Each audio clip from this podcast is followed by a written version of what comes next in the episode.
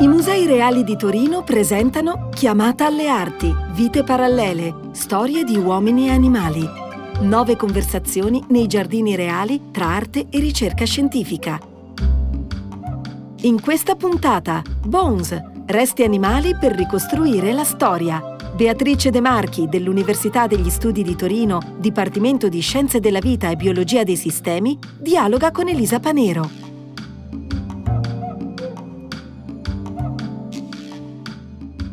Grazie a voi eh, per essere qui con noi. Eh, ieri è venuto a mancare Lovelock, no? il, il, papà della teoria di Gaia, quindi del, dei sistemi. E quello che ci interessa fare come scienziati, come archeologi, è quello la nostra missione, se vogliamo, è quello di pensare alla vita umana, alla vita naturale come a un sistema no? interconnesso. In questo senso le connessioni tra la storia e l'ambiente sono fortissime e passano appunto attraverso il mondo museale. Chi fa il mio lavoro in genere si occupa di scienze, di tecnologie per i beni culturali in ambito soprattutto di conservazione, di diagnostica, di restauro dove però abbiamo non, un approccio, scusate, leggermente diverso, dove il, il, bene culturale è celebrato nel suo essere unico e soprattutto è abbastanza facile da valorizzare. Quindi abbiamo la Gioconda, che è abbastanza facile da valorizzare, ma abbiamo, come Elisa ben sa, anche tutto un altro aspetto dell'archeologia dei beni culturali che sono i depositi dei musei. I depositi dei musei che sono pieni, pieni zeppi di reperti, di reperti archeologici, reperti archeologici che tra l'altro spesso vengono dal territorio locale, quindi hanno veramente una valenza importante per la ricostruzione della vita qui nel passato. E questi depositi, insomma, pieni di questi materiali, sono materiali che tutto sommato possiamo definire bruttini, no? non sono particolarmente semplici da valorizzare, per usare un eufemismo. Se pensiamo a dei resti di pasto, insomma, pensate a quello che buttate via voi nel, nel, nell'immondizia dopo cena, no? ossa di pollo, se fate un, uno spaghetto allo scoglio, tutte quelle belle cozze, le vongole, tutte queste cosine qua è chiaro che non sono tanto carine, non riusciamo a valorizzarle bene in un museo, non riusciamo Spesso non le mettiamo in una vetrina, a volte sì, ma solo come esempio. Raramente vengono raccontate delle storie che hanno a che fare con la vita quotidiana delle persone nel passato, che hanno a che fare con il loro approccio nei confronti del, dell'ambiente, che cosa amavano fare, come si alimentavano, ma poi anche tutta una serie di esperienze che avevano nei confronti del, dell'ambiente naturale che li circondava. Quindi questo è un po' secondo me il, il punto dove ci incontriamo sono i depositi.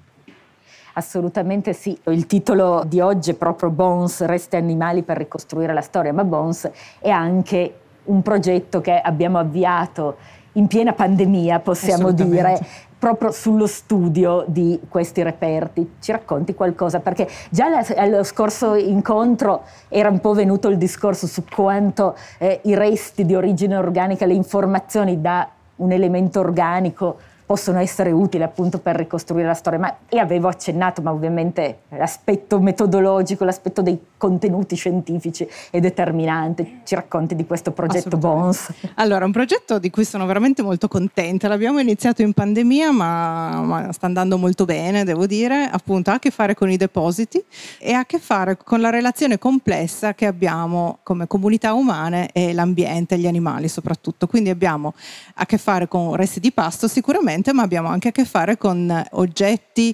ornamenti. Una parte di questo progetto nello specifico è dedicato dai pettini di epoca longobarda, quindi degli oggetti particolari che avevano di nuovo una valenza pratica, insomma un pettine è un pettine, ma che poi venivano anche diciamo utilizzati in maniera diversa. Se il pettine lo ritroviamo in una tomba, in un contesto di sepoltura, allora vuol dire che questo pettine aveva anche una valenza diversa.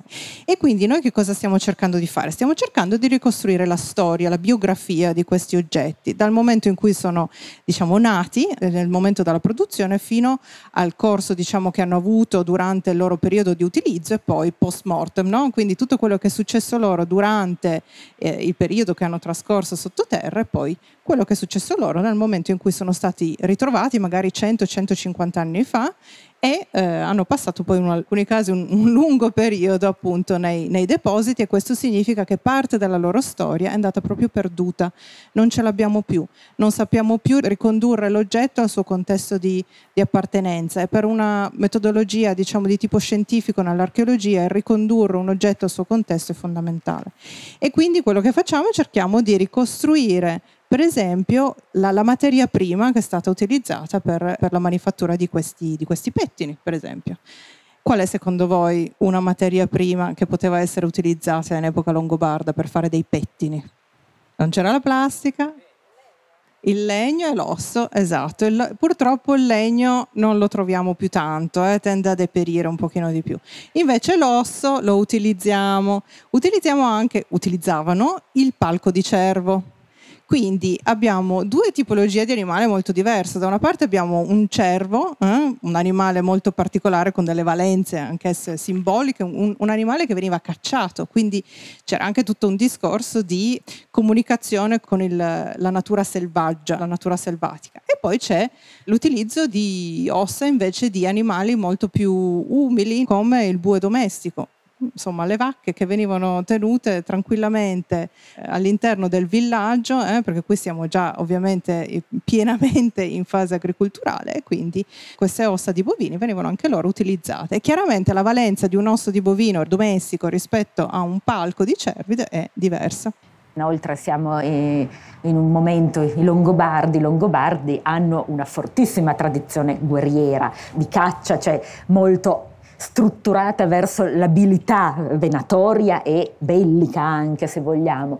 Il ragionamento più comune è utilizzavano il palco di cervo perché avevano questa conoscenza, questa abilità, eccetera. Il trovare un utilizzo quotidiano, perché alla fine il bue è appunto l'utilizzo della vita quotidiana dell'allevamento implica anche tutta una serie di considerazioni, apre la porta a tutta una serie di considerazioni di stabilizzazione del gruppo umano in un determinato ambiente, di utilizzo delle risorse proprio locali, facendole fruttare, non solo delle, delle risorse locali estemporanee, se vogliamo. Sul cervo stesso possiamo anche discutere se era effettivamente legato a una caccia to cure o se invece era la raccolta del palco che eh, veniva raccolta nel momento diciamo, della, della, muta, diciamo così, del cambiamento stagionale dell'animale. Quindi ci sono tanti elementi per cui anche un oggetto che ha sì una valenza artistica, perché un pettine, i pettini longobardi poi hanno anche una certa raffinatezza nell'esecuzione. Ora attualmente la parte, la sezione sul eh, territorio piemontese è chiusa per restyling, però un paio di pettini longobardi si trovano nella sezione archeologia Torino, proprio legata a una delle più grandi comunità longobarde ritrovate in Piemonte, che è quella di Collegno. Sono comunque dei pezzi di pregio, di artigianato non sono quasi mai la grande opera d'arte, ma sono di vita quotidiana, è uno spaccato della vita quotidiana. Il fatto di ragionare anche su cosa, con che cosa era fatto questo materiale, ci consente di aprire il discorso proprio sulla vita quotidiana dell'uomo. Ecco, eh, la vita de- eh, quotidiana dell'uomo con gli animali, animali selvatici, animali domestici. Il ciclo di quest'anno è proprio legato a questo aspetto di interazione uomo-animale. Abbiamo oltretutto la mostra che ricordo sempre, che qui potete fruirne larga parte proprio nei giardini eh, sugli animali a corsa. Ecco, parlando di animale, ti chiedo estemporaneamente qual è il miglior amico dell'uomo, se vogliamo?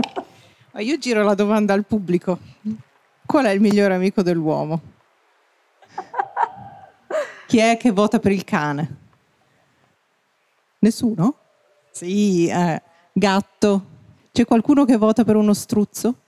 Questa è, è, una mia fissazione, quella dello struzzo, ma vi spiego perché. Il, lo struzzo è uno dei primi animali per cui abbiamo effettivamente una, eh, una convergenza e vediamo interazione diretta uomo-animale, popolazione umana, comunità umane e animale. E le vediamo non solo perché vediamo un frammento d'osso con delle tracce di macellazione, quindi capiamo che questo animale è stato in qualche modo consumato, insomma. ma pensate che già un 200.000 anni fa e, e poco oltre, quello che vediamo è in Africa, in Asia, India, Cina, centinaia di migliaia di frammenti di uovo di struzzo. Avete mai visto un uovo di struzzo? Un chilo e mezzo, 18 uova di gallina equivalente. E tra l'altro un materiale resistentissimo, il motivo per cui lo troviamo nel, nei siti archeologici. Io e la mia ex capa all'epoca, che insomma era una, una personcina da 1,90 m, abbiamo entrambe provato a salire in piedi sull'uovo di struzzo, che veramente è alto così, un chilo e mezzo. Non si rompe, è un materiale estremamente resistente e infatti viene copiato dagli ingegneri che vogliono in qualche modo cercare di ricreare le proprietà proprio meccaniche di questo materiale. Morale, queste uova di struzzo intanto si possono mangiare e sfamano una famiglia, si possono portare dietro. Una volta svuotate, sai cosa, cosa succede? Fanno un'ottima borraccia, ok? Ora, mi dicevano che se uno stava cercando di vagare per l'Africa 150.000 anni fa, nel bel mezzo di un'epoca che noi chiamiamo glaciale, ma che in Africa in realtà era un momento di aridità, si trovava ad attraversare dei deserti. E c'è un mio carissimo collega che ha questa teoria che le uova di struzzo proprio resero l'uomo e le comunità umane in grado di attraversare questi deserti della Namibia, per dire, usando appunto eh, l'uovo di struzzo come borraccia. In più vediamo questi frammenti 60-80 mila anni fa, tutti colorati con dei bei pigmenti di ocra e incisi. Queste sono le prime forme di arte che conosciamo e eh, sono incisi con dei pattern, dei, dei motivi geometrici. E quindi in questo senso questo, questa interazione uomo, comunità umane e struzzo ci parla di nuovo di questa dualità, questa complessità delle relazioni tra eh, la natura e l'ambiente antropico. Ecco perché mi piace.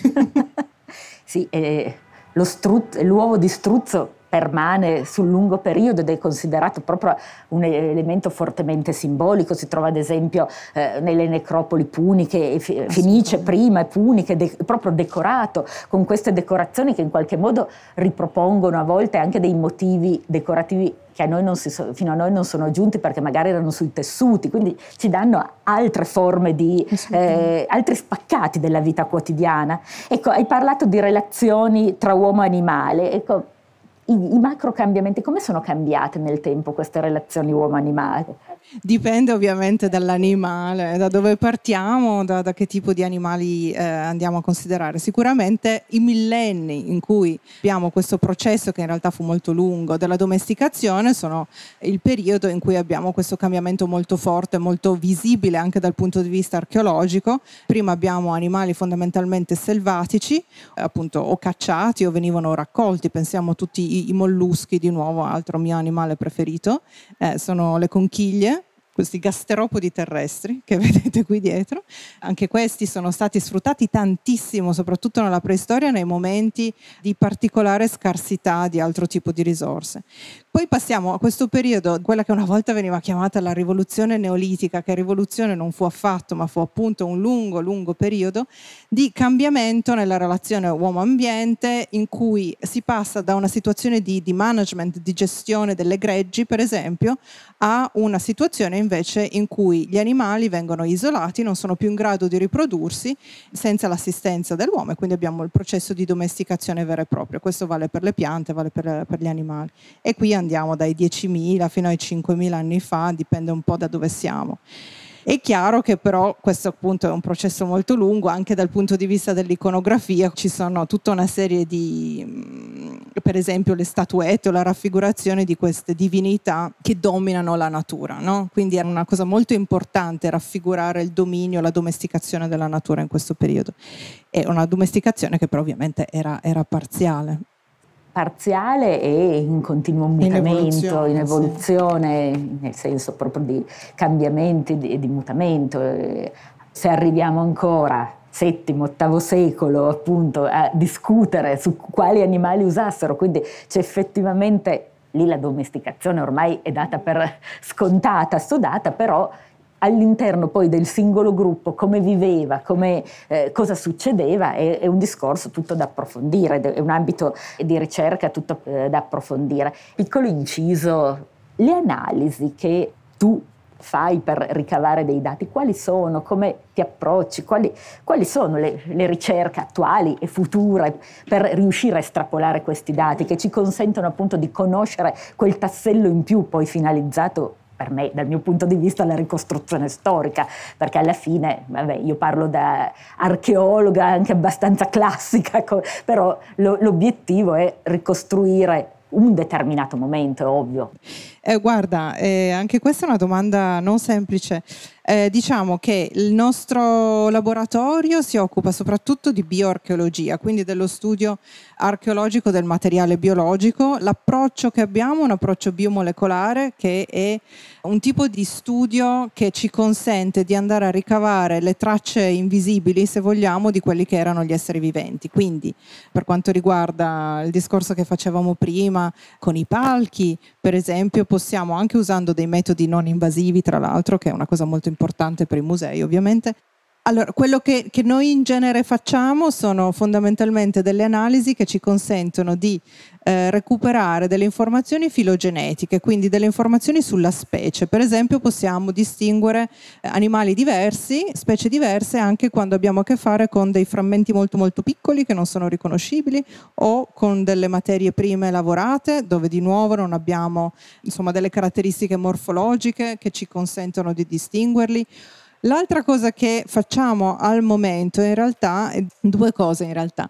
Una è l'analisi del tartaro dentale a partire da diciamo resti umani eh, stiamo lavorando tra le altre cose su un sito di Saluzzo, la chiesa di Santa Maria della Stella di Saluzzo, ci sono dei resti umani relativi a una comunità di suore e siamo in grado di ricostruire alcune parti della loro alimentazione, per esempio questo è un periodo interessante, siamo al XVII-XVIII secolo, abbiamo tutto gli alimenti che sono importati dalle Americhe, quindi abbiamo caffè, abbiamo cioccolato e stiamo cercando di vedere se dal punto di vista molecolare microscopico riusciamo a beccarli. L'altra cosa che insomma, stiamo sviluppando insieme ai musei reali è un progetto invece molto più ampio che si chiama Apici, eh, che ci è stato recentemente finanziato dalla Fondazione CRT, che ringrazio, come ringrazio i musei reali perché sono partner eh, di questo progetto e eh, andiamo a studiare i prodotti fermentati, l'origine dei prodotti fermentati nelle Alpi, nelle, nell'arco alpino, quindi formaggio, quindi e latticini in generale, quindi birra, quindi vino e tutte quelle che sono delle produzioni tipiche del territorio. E questo lo facciamo sia andando a studiare la composizione delle greggi, per esempio, vogliamo capire se venissero sfruttate le capre, le pecore, i bovini, i suini, ovviamente non, non per i latticini, però anche la storia dell'insaccato, se vogliamo, ha una, un suo perché che un giorno ci piacerebbe approfondire. Dall'altra c'è questa nuova tecnica, nuova insomma, un, una tecnica scientifica che consente di andare a analizzare le ceramiche, i contenitori di ceramica che contengono hanno contenuto insomma nella loro vita precedente dei cibi che sono stati cotti, che sono stati stoccati, che sono stati insomma preservati in questi contenitori. Le molecole rappresentanti di questi alimenti sono ancora intrappolate nella matrice ceramica spesso e possiamo in qualche modo andare a recuperarle e a analizzarle, a capire insomma di che alimento si trattasse. Quindi speriamo di scoprire tra le altre cose le prime birre e i primi esperimenti di vinificazione che sono state fatte nell'arco alpino. Sì, anche perché a livello storico-archeologico si parla sempre di questi processi di fermentazione di sostanze affini alla birra, prodotti fermentati, possiamo dire, il formaggio stesso, anche non è bevanda, in quel caso è cibo, è alimento, però poi all'atto pratico possiamo individuare alcuni oggetti di uso quotidiano, contenitori, in cui possiamo ipotizzare fossero utilizzati per queste finalità, ma la prova provata no?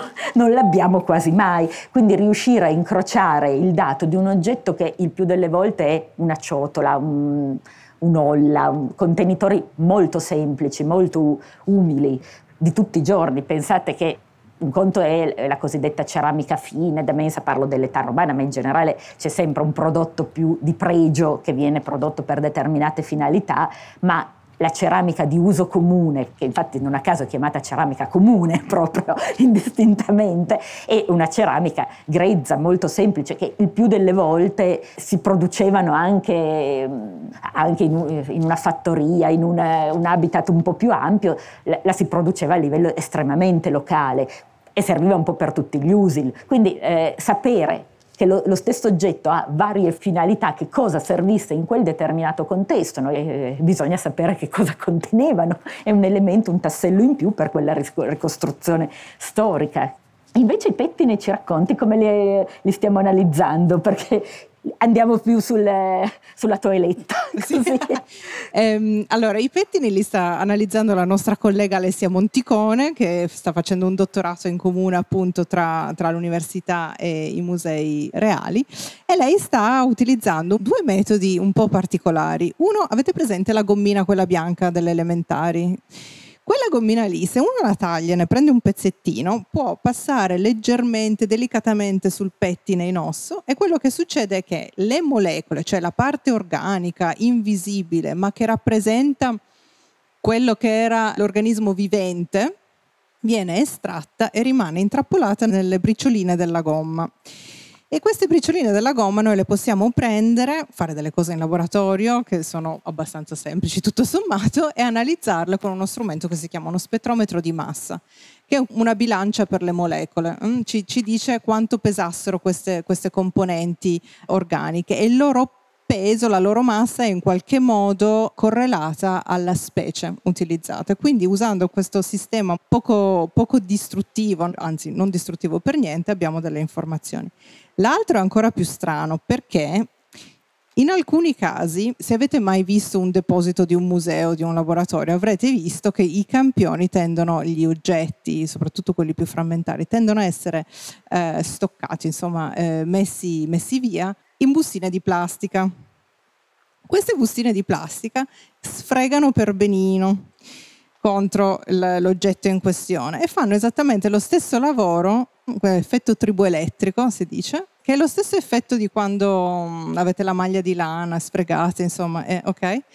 I, I peli, i capelli rimangono in qualche modo attratti per lo stesso effetto le, queste molecole rimangono adese, attratte alla parete di plastica del sacchettino. Quindi noi possiamo togliere l'oggetto e di nuovo facendo delle cose in laboratorio, cioè mettendoci dentro una soluzione con, con, soprattutto acqua fondamentalmente, shakeriamo un pochino, scaldiamo un pochino e di nuovo siamo in grado di recuperare queste firme molecolari che ci dicono che, che specie di animale avessimo all'interno, quindi senza neanche toccare il reperto dal sacchetto. Dal proprio. sacchetto. Infatti si chiama il metodo del sacchetto. Esattamente, tutte queste sono tecniche, analisi molto nuove, perché ma in generale la paleoproteomica, l'analisi biomolecolare applicata allo studio storico-archeologico sono, sono indagini recenti, sono ancora in, in via di in sviluppo. Via di sviluppo, esatto, nel senso che questo è un punto importante. Da una parte applichiamo delle conoscenze, dall'altra le sviluppiamo, siamo proprio ancora nella fase in cui dobbiamo capire che cosa funziona e che cosa non funziona. Quindi una grossa parte della nostra ricerca è cercare di ottenere fondi, fare da una parte la ricerca applicata, quella che insomma porta dei risultati un po' più spettacolari, dall'altra cercare di ottenere dei fondi per effettivamente fare tutti quegli studi di base che ci consentono di capire in che direzione possiamo andare nel futuro. E parlando di futuro e parlando di ricerche, mi viene una domanda che arriva all'attuale, ci porta all'oggi, ovvero il cambiamento climatico, il rapporto, l'interazione uomo e ambiente che quindi porta anche dei cambiamenti reciproci c'è fin dalla, dall'antichità, da quando parliamo della nascita delle comunità umane, se vogliamo, che hanno avuto un impatto sull'ambiente. Ecco, eh, in questo lo studio degli animali, lo studio di queste tracce, ci può dare delle indicazioni su i cambiamenti ambientali legati anche proprio alla presenza antropica e come? Ci sono sì due lati della stessa medaglia, no? da una parte abbiamo delle comunità umane che fin dalle, dagli albori hanno dovuto adattarsi a dei cambiamenti climatici naturali anche molto intensi. Quindi un discorso sicuramente da approfondire e, e, che ci aiuta poi a migliorare insomma, le qualità di resilienza di sostenibilità anche della nostra vita insomma, attuale e futura è le comunità umane che tipo di reazioni hanno avuto nei confronti del cambiamento climatico. È una cosa da considerare è che noi reagiamo come specie nel momento in cui la cosa ci tocca a livello personale. Non reagiamo, lo sappiamo bene, sono 40 anni che ci dicono che insomma c'è un cambiamento climatico in atto, ma nessuno ha fatto un granché perché non ci tocca toccava, perché penso che stia effettivamente iniziando a toccarci in maniera sensibile adesso, non ci toccava particolarmente, quindi non, avevo, non avevamo questa risposta viscerale. Ora, a livello archeologico noi non siamo in grado di andare a vedere queste risposte immediate e viscerali, però siamo in grado di vedere dei cambiamenti che sono avvenuti nel giro di poche generazioni. Quando il Pleistocene, cioè l'epoca fredda, diciamo, è andata a, a finire ed è arrivato l'Olocene, questo arrivo dell'Olocene è stato abbastanza rapido e quello che è successo è stato per esempio un cambiamento del livello del mare decisamente repentino, lo scioglimento dei ghiacci. Sono chiaramente dei cambiamenti a cui in qualche modo c'è stata una reazione di adattamento, non solo biologico ma anche comportamentale. Uno di questi adattamenti potrebbe essere stato l'agricoltura e questa è una cosa che vogliamo studiare, nel senso che per esempio nel, nel deserto della Giordania abbiamo questi siti bellissimi, pluristratificati, sequenze molto molto lunghe, datati molto bene, dove abbiamo resti di animali selvatici e non. E alcuni di questi animali, per esempio l'avifauna, sempre per tornare ai nostri struzzi ma non solo, ci dicono che tipo di, di condizioni ci fossero io trovo tante papere, tante specie diverse di anatre di papere, so che lì a un certo punto c'era dell'acqua, ok? Perché altrimenti queste anatre lì non ci stavano a nidificare. Se io riesco ad avere una risoluzione molto molto fine a livello cronologico, sono in grado di vedere se questi cambiamenti climatici e ambientali sono in qualche modo correlati alla presenza poi delle prime forme di agricoltura. Adesso articolo l'altra parte della medaglia è effettivamente l'impatto antropico. E tra l'altro, se noi seguiamo il discorso invece dell'agricoltura, dell'agricoltura e della domesticazione. Non è che queste, questi animali li abbiamo domesticati e poi sono rimasti lì, ok? Li abbiamo presi dalla mezzaluna fertile, come si chiamava una volta, e ce li siamo portati dietro. E non da soli, ce li siamo portati dietro con tutte le loro zoonosi, i loro parassiti. E quindi chiaramente abbiamo avuto delle bellissime epidemie nel passato, di cui ovviamente non abbiamo assolutamente traccia e adesso in realtà abbiamo qualche traccia molecolare, ma il cambiamento no? nel, nel, modo in cui ci, ci, siamo approcciati al vivere con gli animali sicuramente ha avuto anche questo impatto. Poi se invece mi consentite un balzo indietro nel tempo, andiamo a 70.000 anni fa, giù di lì, una delle ondate di globalizzazione, se vogliamo. Homo sapiens esce molte volte dall'Africa, in una di queste passeggiate che si fa per il globo, prende e si fa una bella passeggiata che va a finire fino in Australia peraltro 20.000 anni prima di arrivare in Europa. Queste le nuove date sull'Australia sono molto molto antiche. Vi ricordate lo struzzo? Ci mangiavamo tante uova di struzzo. Quando arriviamo in Australia gli struzzi non ci sono più, però in compenso c'è tutta una serie di animali che si chiama la, la megafauna perché erano grossi, eh, australiana, endemica, tra cui varie specie di marsupiali, serpenti che neanche, una mega lucertola da tre metri e questo esemplare di avifauna non volatile che si chiama Geniornis o Geniornis. 200 kg di uccello e 2 metri di altezza, ok? E di nuovo anche lui aveva queste uova molto molto grosse. Quello che succede è che avendo imparato che queste uova erano buone, quando arriva Homo sapiens in Australia inizia a sfruttarle, quindi le raccoglie. Il problema è che queste popolazioni di Geniornis probabilmente erano già lì lì che non stavano tanto bene, anche per questioni di cambiamento climatico. Abbiamo pochissimi resti umani dal record eh, archeologico australiano, quindi in realtà noi non sappiamo bene che cosa successe, però quello che abbiamo sono tantissimi frammenti di nuovo di gusci di uova bruciacchiati. E quindi sappiamo che 50.000 anni fa Homo sapiens è arrivato in Australia e ha avuto un impatto decisivo nell'estinzione di questa specie. 50.000 anni fa sono tanti, cioè se voi contate indietro nel tempo a generazioni, 30 anni, 35 anni per generazione, sono veramente migliaia di generazioni. Quindi quando pensiamo all'impatto antropico sull'ambiente dobbiamo considerarlo come un continuum che è iniziato davvero migliaia, migliaia, migliaia di anni fa. Tra l'altro ricordiamoci che tante specie umane non ci sono non più. Ci sono più. Nel senso che quando ci diciamo, eh vabbè, ma tanto l'umanità è sempre sopravvissuta. Insomma, eh, tante, fino a qualche migliaio di anni fa avevamo almeno 4-5 specie diverse che tranquillamente eh, camminavano, insomma, nel sud-est asiatico soprattutto, ora non si sa bene se fossero specie diverse, popolazioni, è, è, molto complicato dal punto di vista antropologico, però queste popolazioni non erano il nostro classico Homo sapiens, quello dei Cro-Magnon che si studiava una volta, e eh, il sud-est asiatico è relativamente poco esplorato dal punto di vista archeologico e quindi queste scoperte continuano a avvenire. Ora, queste specie non ci sono più, quindi l'adattamento ai cambiamenti climatici non è poi così scontato. È molto interessante, apre il, il, quadro a, tante riflessioni. Io a questo punto, proprio perché di carne al fuoco ne abbiamo messa parecchia uova. e uova anche. Io passerei la parola al pubblico se ci sono delle domande, delle riflessioni, delle considerazioni.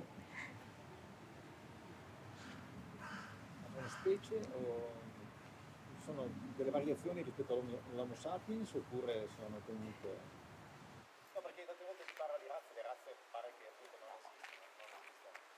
Mentre invece il discorso delle specie è qualcosa di leggermente differenziato. È, è, complicato il discorso delle specie, nel senso che dal punto di vista morfologico si possono analizzare appunto i caratteri del cranio, dello scheletro e si riescono a classificare queste morfologie, queste forme umane a livello di specie, genere, famiglia, a seconda di quante sono le differenze, quante sono le somiglianze. Ci sono delle caratteristiche, pensiamo ai Neanderthal con questa fronte, no? il mento sfuggente, tutte queste cose.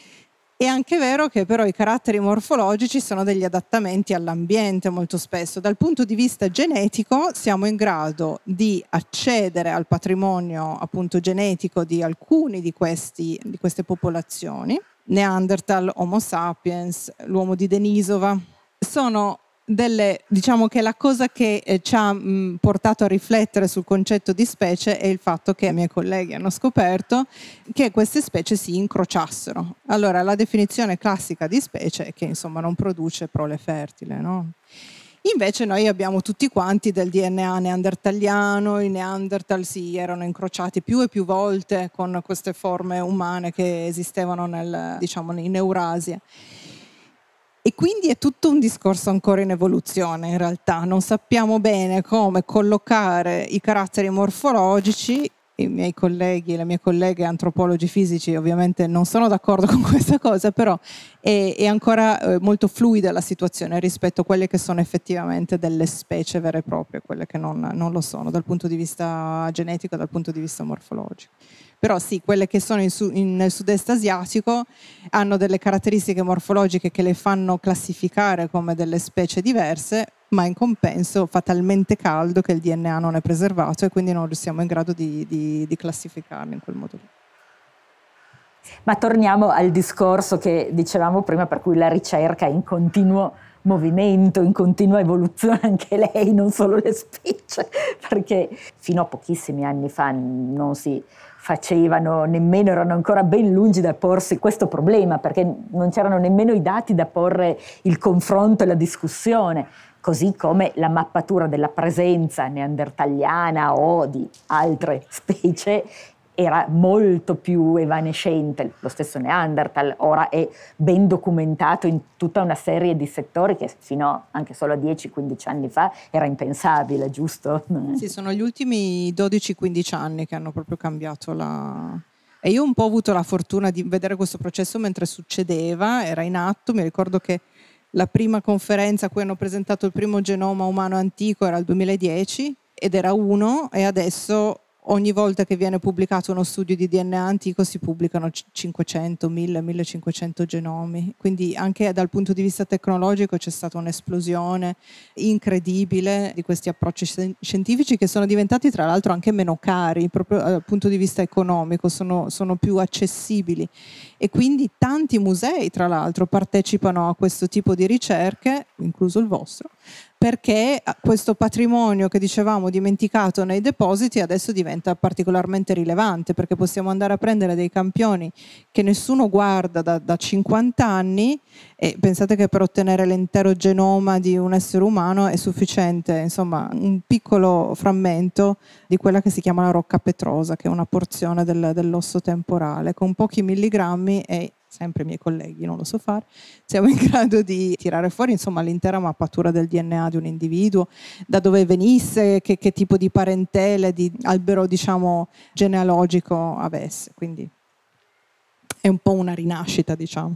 Infatti stiamo, per quanto ci riguarda, hai detto, siamo coinvolti anche noi musei reali, si sta rivedendo tutta questo approccio per quanto riguarda l'arco alpino occidentale sostanzialmente. E però una cosa che è importante sottolineare è l'importanza di fare rete, l'importanza della visione in rete, perché appunto il genoma era uno, adesso le sequenze sono tante e l'accessibilità a questi dati permette a chi ha un'altra parte di dato di sopperire in qualche modo, correggimi se sbaglio. Di... No, assolutamente. Poi l'altra cosa che sta succedendo, per fortuna, è che insomma è un processo in divenire, però questi laboratori che erano una volta solo esclusivamente localizzati nel nord Europa, un paio in America, Harvard, adesso stanno diventando sempre più comuni il mio laboratorio è una stanza molto piccola dove lavorano tanti studenti, tutti appiccicati, però è un laboratorio all'Università di Torino, no? E questo laboratorio non c'era fino a qualche anno fa, e così come all'Università di Torino ci sono altri due o tre posti in Italia dove si fanno questo tipo di analisi.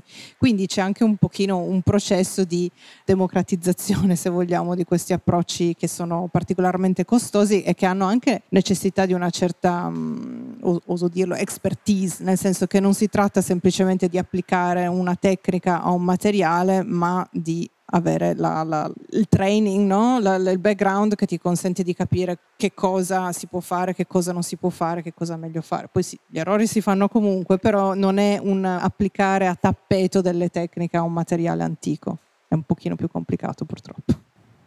Anche perché appunto dal punto di vista del museo, ma non tanto il nostro, appunto siamo in rete in tutta una serie di progetti, però immagino realtà più piccole come era il discorso che veniva fuori l'altra volta con il Museo di, di Scienze Regionali, eh, cioè realtà più piccole economicamente parlando, possono avere più difficoltà, è vero, ma le difficoltà ci sono per, eventualmente per un museo, ma ci sono anche per il laboratorio perché ci sono dei costi oggettivi da sostenere che non sono banali per nessuno. Quindi il modulare le ricerche dicendo concentriamo le energie su questi materiali perché si prospettano buoni come campioni, ci possono dare il massimo dei risultati su quel tema lì, eh, oppure su quest'altra analisi ci può portare ad altre considerazioni su quell'altro, serve l'expertise di base per poter indirizzare la conoscenza e l'ottimizzazione delle energie. Sì, sicuramente hai ragione. Del resto mi è venuto in mente mentre dicevi questa cosa che parecchi dei musei, non so, il British Museum o il Met mi pare anche,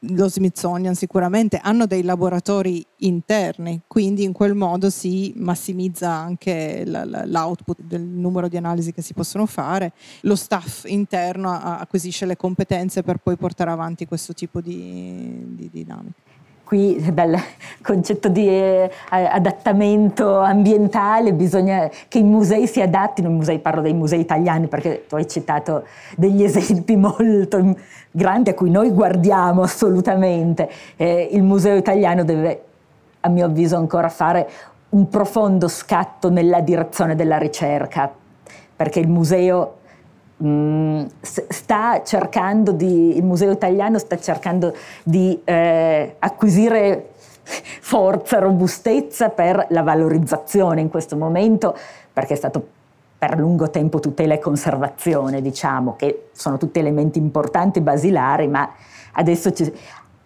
dobbiamo fare l'ulteriore passo, perché nessuna delle tre azioni, tutela, conservazione e valorizzazione, si può fare senza ricerca, a mio avviso, l'ho sempre detto e sempre sostenuto. L'identificarsi come luogo di ricerca è ancora un processo su cui possiamo aprire delle lunghe parentesi, ma ancora in embrione anche, anche qui nella, nella fase evolutiva dell'adattamento museale e non climatico. Domanda? Sì che coinvolge l'expertise di entrambi in qualche modo, me lo auguro. In che modo lo studio dei materiali, dei materiali anche dei nostri depositi che vengono dal territorio, può aiutarci a sbrogliare quel meccanismo ancora per tanti versi misterioso di assimilazione chiamato anche romanizzazione, che la nostra regione ha avuto, ovvero è stata una colonizzazione, è stato un movimento lento di avvicinamento e incrocio tra popolazioni che si sono scambiati genomi, abitudini alimentari, cioè co- come si, si, può procedere? Per esempio nel capitolo che abbiamo mm. visto ieri da, da, dal vivo della Val di Susa, insomma a me viene da dire una cosa che forse non si può tanto dire, però nella mappa europea di quello che sappiamo rispetto alle, alle domande che mi hai appena fatto, eh, e lo notavo proprio stamattina perché è appena uscito un articolo su Nature che parla del, proprio dello sfruttamento del latte e della eh, persistenza della lattasi, quindi l'abilità di digerire il lattosi. Hanno fatto questo, questo, studio enorme proprio dal punto di vista genetico, dal punto di vista del, dei residui di latte nella ceramica. E oserei dire l'Italia, il Piemonte, l'Italia occidentale è proprio un buco nero, nel senso che sulla mappa fisicamente ci sono puntini di siti da tutto il resto dell'Europa, ma non c'è niente da questa parte del, del, territorio. E quindi, ricollegandomi alla tua domanda, io spero vivamente che nel giro di un annetto saremo in grado di sbrogliare alcune di queste questioni, perché è, è chiaro che eh, perlomeno nell'epoca in cui stiamo, insomma, ci stiamo muovendo, la, la preistoria, c'era comunque una congruenza tra le popolazioni che vivevano da entrambi i lati del, dell'arco alpino, quindi eh, erano accomunati insomma, in, in, maniera forte, quindi spero che i nostri dati in qualche modo... Ha nominato la fa- terribile parola romanizzazione, ma è una congruenza che tutto sommato si mantiene anche quantomeno all'arrivo dei romani, ma poi sicuramente anche dopo un conto sono le linee amministrative, le linee economiche, quelle forti che un conto è la vita quotidiana, mantenere le, certe tradizioni che ancora adesso tutto sommato eh, si trovano. Noi eh, appunto col progetto Apici stiamo anche cercando di vedere se in quelle che vengono definite tradizioni, cosa di, di quelle tradizioni hanno, possiamo, possiamo, portarle all'indietro, eh, il saper fare, la tradizione nel senso del saper fare, del procedimento per cui ottengo una cosa, ottengo il formaggio, ottengo un prodotto fermentato che possiamo dire birra, in un contesto piemontese non tanto lontano, cioè l'area novarese, eh, siamo in età golasecchiana, quindi intorno VII-VI secolo a.C.,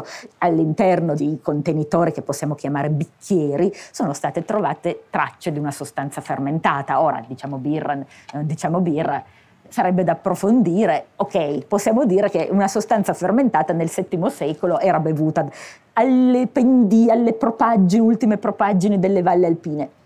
Sicuramente è un prodotto che eh, si può portare all'indietro perché nella costellazione che tu hai documentato, di cui noi abbiamo un buco, vediamo epoca per epoca certe testimonianze. Riusciamo a portarle indietro sul nostro territorio attraverso l'analisi dei materiali, sì, eh, riusciamo a portarle indietro, a portarle avanti, cosa, cosa è cambiato, quali sono stati eh, i contatti tra, tra le popolazioni. Faccio un esempio su un contesto mediterraneo e stiamo parlando di tardo antico, quindi siamo intorno al eh, VI, VII secolo, cioè poco prima dell'arrivo degli arabi nel Mediterraneo, che poi il momento in cui veramente cambia il concetto di essere romano non è più tale, possiamo parlare, sì è cambiato qualcosa.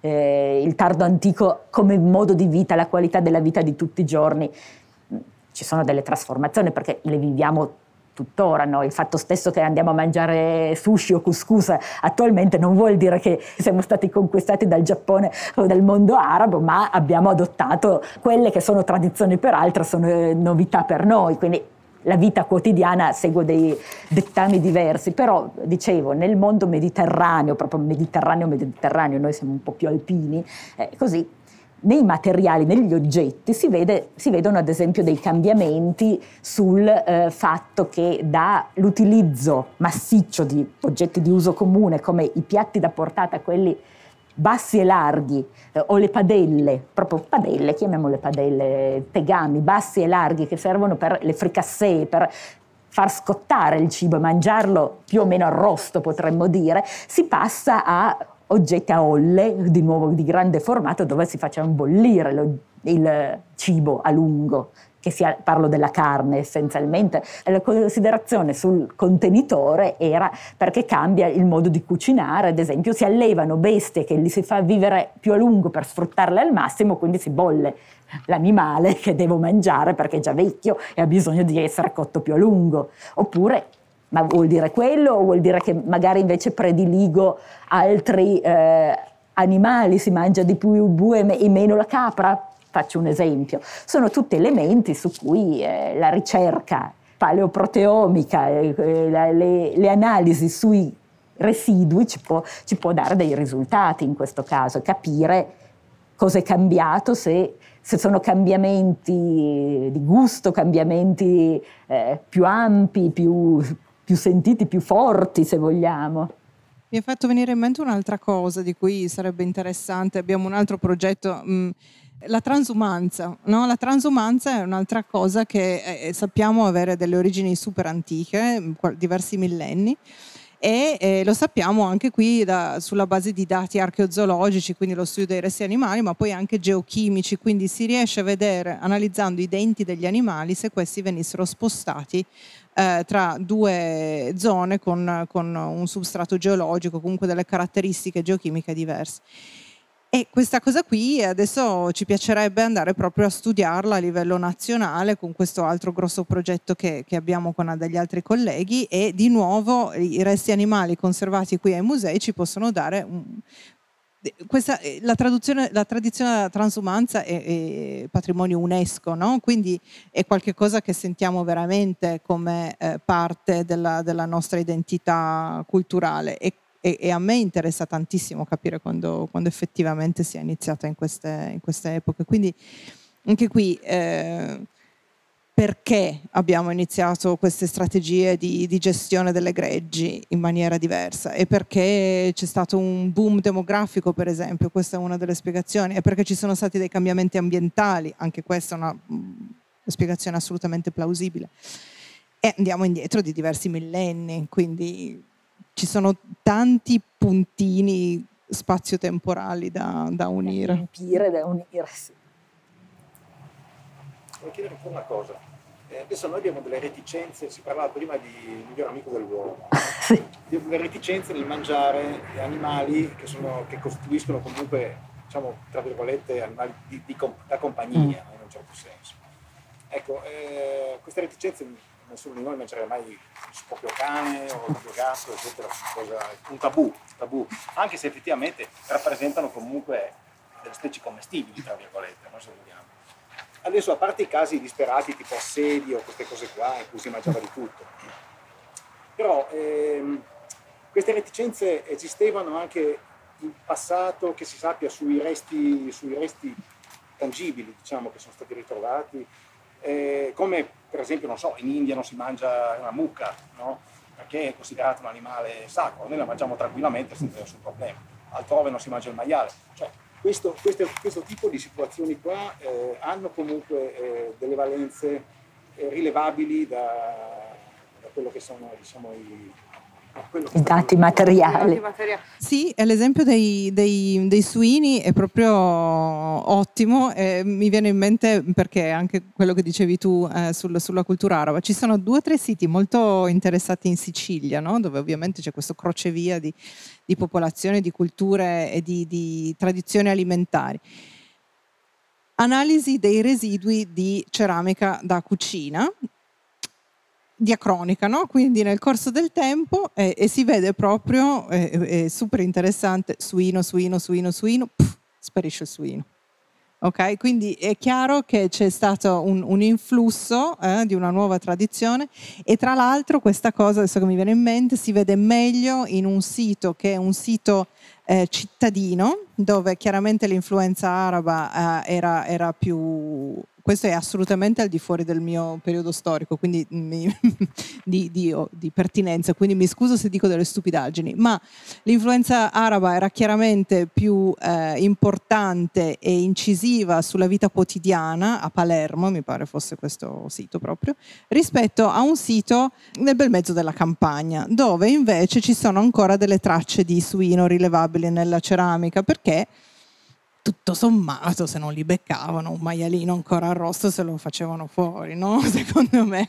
Quindi c'è tutto anche un discorso di eh, strati sociali da, da considerare. Il pollo è un altro di quegli animali che arriva molto tardi, il Gallus gallus, arriva dal sud-est asiatico, lo vediamo arrivare in Italia, mi pare nel VI secolo, comunque nel, nell'ambito mediterraneo non prima del primo millennio. Domesticazione di bovini, suini, eccetera, andiamo indietro di 10.000 anni. Qui siamo 9.000 anni dopo, quindi molto molto tardi e per diversi secoli non viene consumato perché è un animale esotico, veniva usato in, in ambito insomma, di religioso, cultuale. Un lavoro che sto facendo adesso con una collega del Parco Archeologico di Pompei. Abbiamo studiato, lei ha studiato, io ho analizzato alcune, alcuni elementi dal punto di vista molecolare. Questo sacrificio, no? questi resti animali associati a un sacrificio nel tempo di Iside e sono fondamentalmente polli e uova di, di gallina perché erano chiaramente degli animali con una valenza spirituale simbolica e fino nell'epoca romana questa cosa viene mantenuta. Esotico anche, quindi prezioso. Prezioso, anche, assolutamente. Eh. di contro, eh, il fatto di non mangiare certi animali è sì dettato e con, si consolida con un, un aspetto religioso, una vocazione religiosa, possiamo dire così, ma alla base, prima della religione, che in fondo codifica, dà un'ufficialità, eh, norma del, delle regole, c'è ad esempio la difficoltà di conservarlo certi animali. Il maiale in ambito mediterraneo non è così facile da conservare perché si insacca, perché ha proprio problemi di conservazione rispetto a carne essiccata di, del bue, decisamente più facile, più sfruttabile, con gli ambienti caldi. Quindi c'è da un lato torniamo all'ambiente, all'interazione uomo-ambiente, su cui poi si, si, stratifica la concezione dell'essere umano, la, la sua di rivoluzione non, secondo me non è un termine corretto, però eh, i credi, le, l'evoluzione della società, le, la complessità della società umana si stratifica. Va bene, allora io vi saluto e eh, alla prossima, arrivederci. Grazie, buona serata a tutti. Grazie Beatrice ancora. Chiamata alle arti, vite parallele, storie di uomini e animali è un progetto dei Musei Reali di Torino, in collaborazione con l'Archivio di Stato di Torino. Da un'idea di Elisa Panero, la serie è realizzata in collaborazione con Barbara Tuzzolino e Alessandro Uccelli. Questa conversazione è stata registrata nei Giardini Reali di Torino il 28 luglio 2022. Nella prossima puntata, Chiara Magri, del Centro Sperimentale di Cinematografia, affronterà il tema Animati animali, spunti sull'immagine e il ruolo degli animali nel film d'animazione. Chiamata alle arti, vite parallele, storie di uomini e animali è un podcast realizzato da Preludio. Producer Marta Gilardi, direttore di produzione Andrea Thomas Gambetti, fonico di presa diretta Luca Scicchitano. Post produzione sound design Simone Pavan.